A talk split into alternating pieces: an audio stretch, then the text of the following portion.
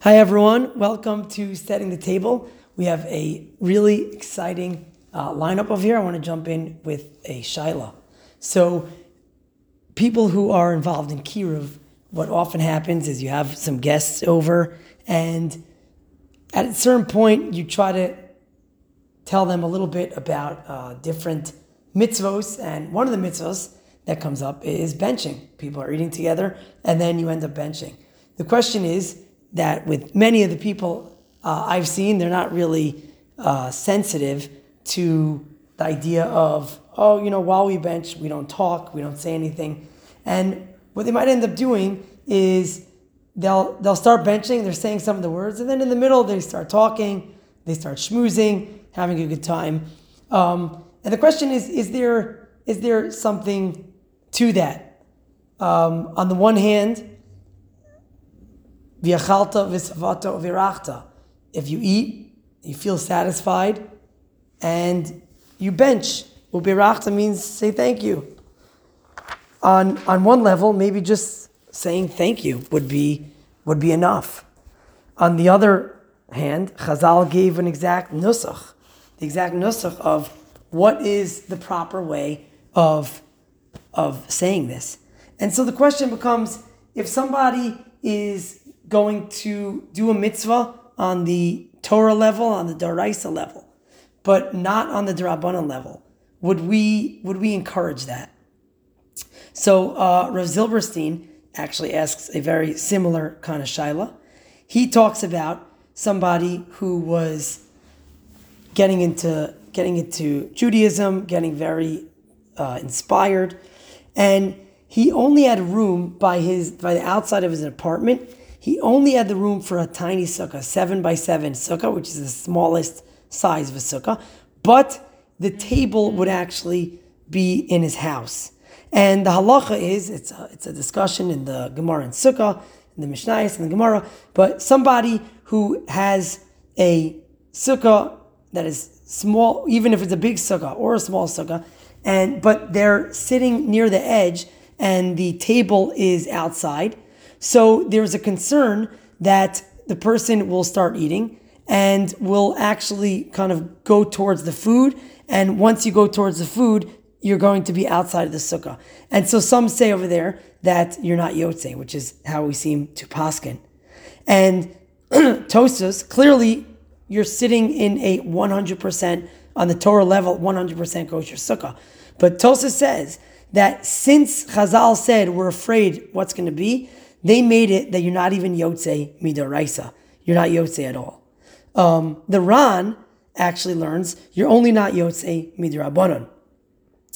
Um, both seem to agree that if you have a another opportunity to sit in a sukkah, you would go sit in a in a in a kosher sukkah in a kosher situation. So uh, the question is, the Tosfos seems to say if you mess up a drabanan, even on the Daraisa level, you've done nothing. And the Ran seems to say only on the Drabana level uh, is it a problem. So Minchas Chinuch talks about this a little bit. Minchas Chinuch says, well, here's, here's why it matters. Generally, we have a rule of kfiyah. Kfiyah means that not nowadays, but at a time where Din is kind of operational, Din will sometimes force a person to, to do a mitzvah. So there's a discussion over there that Perhaps only if a person's not doing a mitzvah doraisa. But if a person's just not doing mitzvah drabanan, we would not do kfiyah. So whether or not this person was was yotze, uh, or, or this person is not being yotze just on the drabanan level or even on the deraisa level would affect that.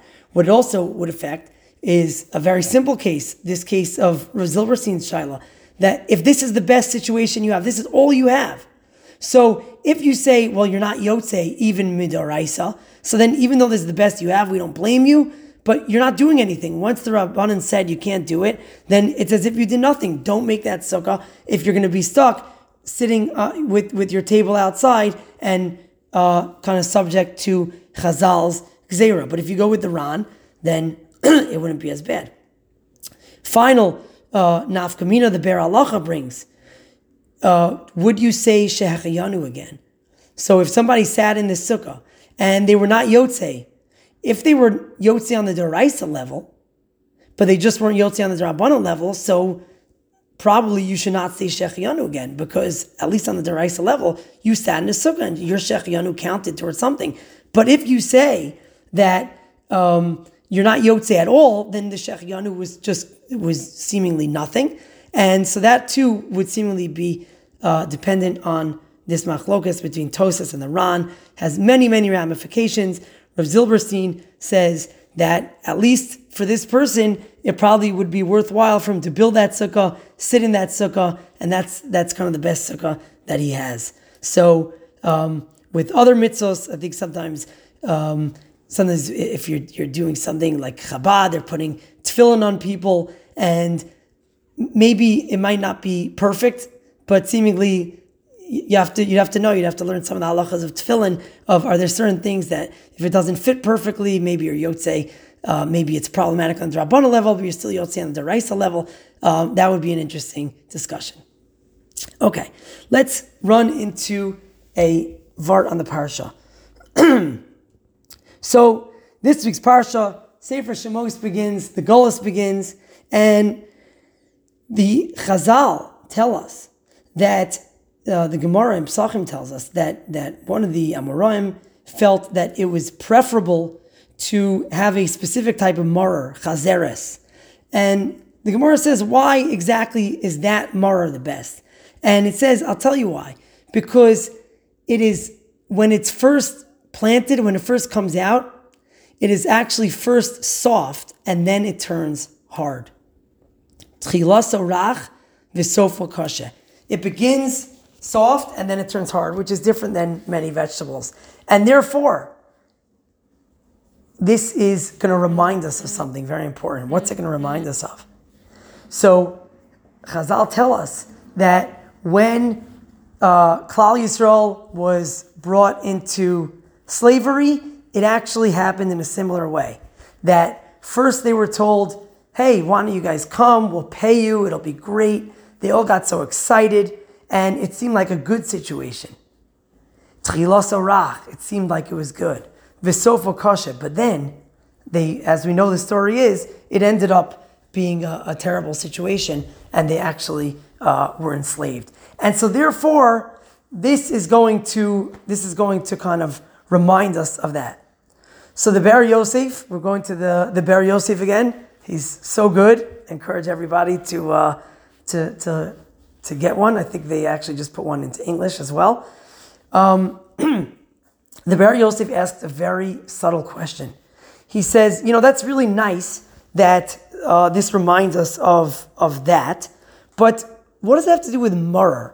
Meaning, maror is supposed to bring out and remind us of how bitter things were. So, yes, some of the story is that it started in a soft way and then it turned bad. But what does that have to do with the whole point of maror, which is to really bring out in its entirety the bitterness of the situation? Not, we're not trying to remember the whole story. We're trying to connect with the bitterness. And the Ber Yosef says something fantastic. He says that Eino Dome, you cannot compare uh, somebody who has a terrible situation, has Yisurin, has some suffering, the suffering that comes to a person when they were not involved. It's just a bad thing. Someone, someone pushed them and they broke their leg. It had, it had nothing to do with them. It was just an unfortunate accident. The suffering of an unfortunate situation that you are not a guilty part is anodoma. You cannot compare to the suffering that a person has when he knows it was his fault. It was his or her fault. It was, oh, if I didn't do this, then it never would have happened. The suffering itself is so much worse when you know uh, it's your fault. And so he says, that's the point over here, is when we're trying to think about how bitter the, the slavery was, the slavery itself is not just the story that, by the way, it started soft and then it became worse. The slavery itself was so much worse every day checking in with themselves, knowing, oh my gosh, you know, if we didn't come, like Shevet Levi, if we didn't come, if we were not seduced by this situation, then uh, we wouldn't be here today. And that pain is something that, that kind of sticks with you while you're suffering through the slavery. So uh, I think there's a, an unbelievable lesson, especially as, as uh, parents, mechanchim, is a lot of the time when a child does something wrong, I think that's, that's definitely something that's, that's kind of going on, is to, is to be aware of did something, when something bad happens and the, the child feels bad about it, is it just, oh, I'm suffering, I'm upset, or is there a part that they're not even aware of, which is, you know, I know that I had a little bit to do with this, and, and kind of that makes it all the more worse. And to kind of acknowledge that extra level of pain is, uh, I think, very comforting for a child and for an adult. okay, so uh, actually, let's just go on for a second to, um, to an unbelievable idea I heard once from Rabbi Goldfez from Baltimore. Um, and the idea is as follows kind of piggybacking off of what we just spoke about, the, the, the Makkah of Tzvardeya. Uh, there's a famous machlokas. What was the Makkah of Tzvardeya? Some say just tons of frogs came out. Others say that there was one big frog and they, they said, What's this frog? They hit it and some frogs came out. They hit it again and more frogs came out. And, and then there was this huge Makkah. They, they, they didn't stop hitting.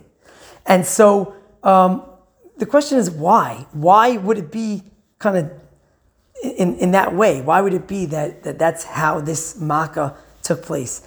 And Rabbi Golfez said something fantastic. He said, uh, I think pretty much the same idea as Ber Yosef. We could say this was maybe Mida Keneged Mida, is that the suffering that um, the suffering that Klal Yisrael had was not just the suffering of, oh, we're suffering, we're in pain. It was a self induced suffering, which is so much more painful. And the Mitzrayim, having done that, their punishment, Mida Keneged Mida, at least at some point, had to be that they had some self induced pain. And the idea of hitting the frog, and then at a certain point, it's too late, and there's frogs everywhere, really brings out this idea as well that you guys did it to yourselves. You that's how you made Klal Yisrael suffer. That's how you guys are going to suffer. Um, so I think that's uh, that's that's a beautiful idea. Okay, just to run to a story, a story with uh, Rav Zalman Meltzer. Um, Rav Zalman uh, had this way about him when he's sitting with with talmidim, with with kids, students, and somebody would say something outlandish um, he would he would kind of he, he, would he would always redirect it. He would say, "Oh, oh, so so you're saying like this." He would always show how what they really meant was was the right shot, and even when they're saying something probably didn't exactly mean that, he would say, "Yeah, oh, so you're saying like this? Oh, I think this is the right shot. And this is what it is." And he had this one kid he was he was working on. Uh, I think younger than than uh, many of the Talmidim he was he was generally interacting with and he said, Oh, so you mean that the Pshat tells us like this? And this kid said, No, I'm trying to say like this. And, he, and, and again, he said, Okay, so, but based on that, so you're saying, and he, and he tried to go back to saying the right Pshat. And this kid was stubborn. This kid was, he, he, he would not let up. He was just, he said, That's not what I'm trying to say. I'm trying to say like this. And at a certain point, Rav Zalman said, Hold on, I'll be right back. Somebody observed him uh, walk out the room, and he, he kind of talked to himself for a second and he said, uh, he said, kavod brios um, applies even to children. And he said that a few times. He just kind of muttered under his breath, kavod brios is, uh, is for children as well. And he went back in and, and he kind of, uh, with a renewed vigor, he was able to, to speak it out with the kid again. And uh, I think it's just such a beautiful story of uh, so many different ideas. Number one, that uh, kids kids need respect, just like uh, just like everybody else, and we talk to our kids with uh, with respect. It goes such a long way. And number two, I think that you see uh, Rav, Zalman that he was uh, he was struggling with it. It wasn't necessarily the easiest thing to do, but he felt that that was important, and and by taking the time to check in with himself, taking a deep breath, walking away from it, coming back, kind of making all the right moves, he was able to uh, act in the way that he was uh, proud of. So uh, it's a very inspiring story, and everyone should have a wonderful Shabbos. Share the podcast with everybody. Share the Divrei Torah uh, at your table, and please feel free to send feedback. Take care.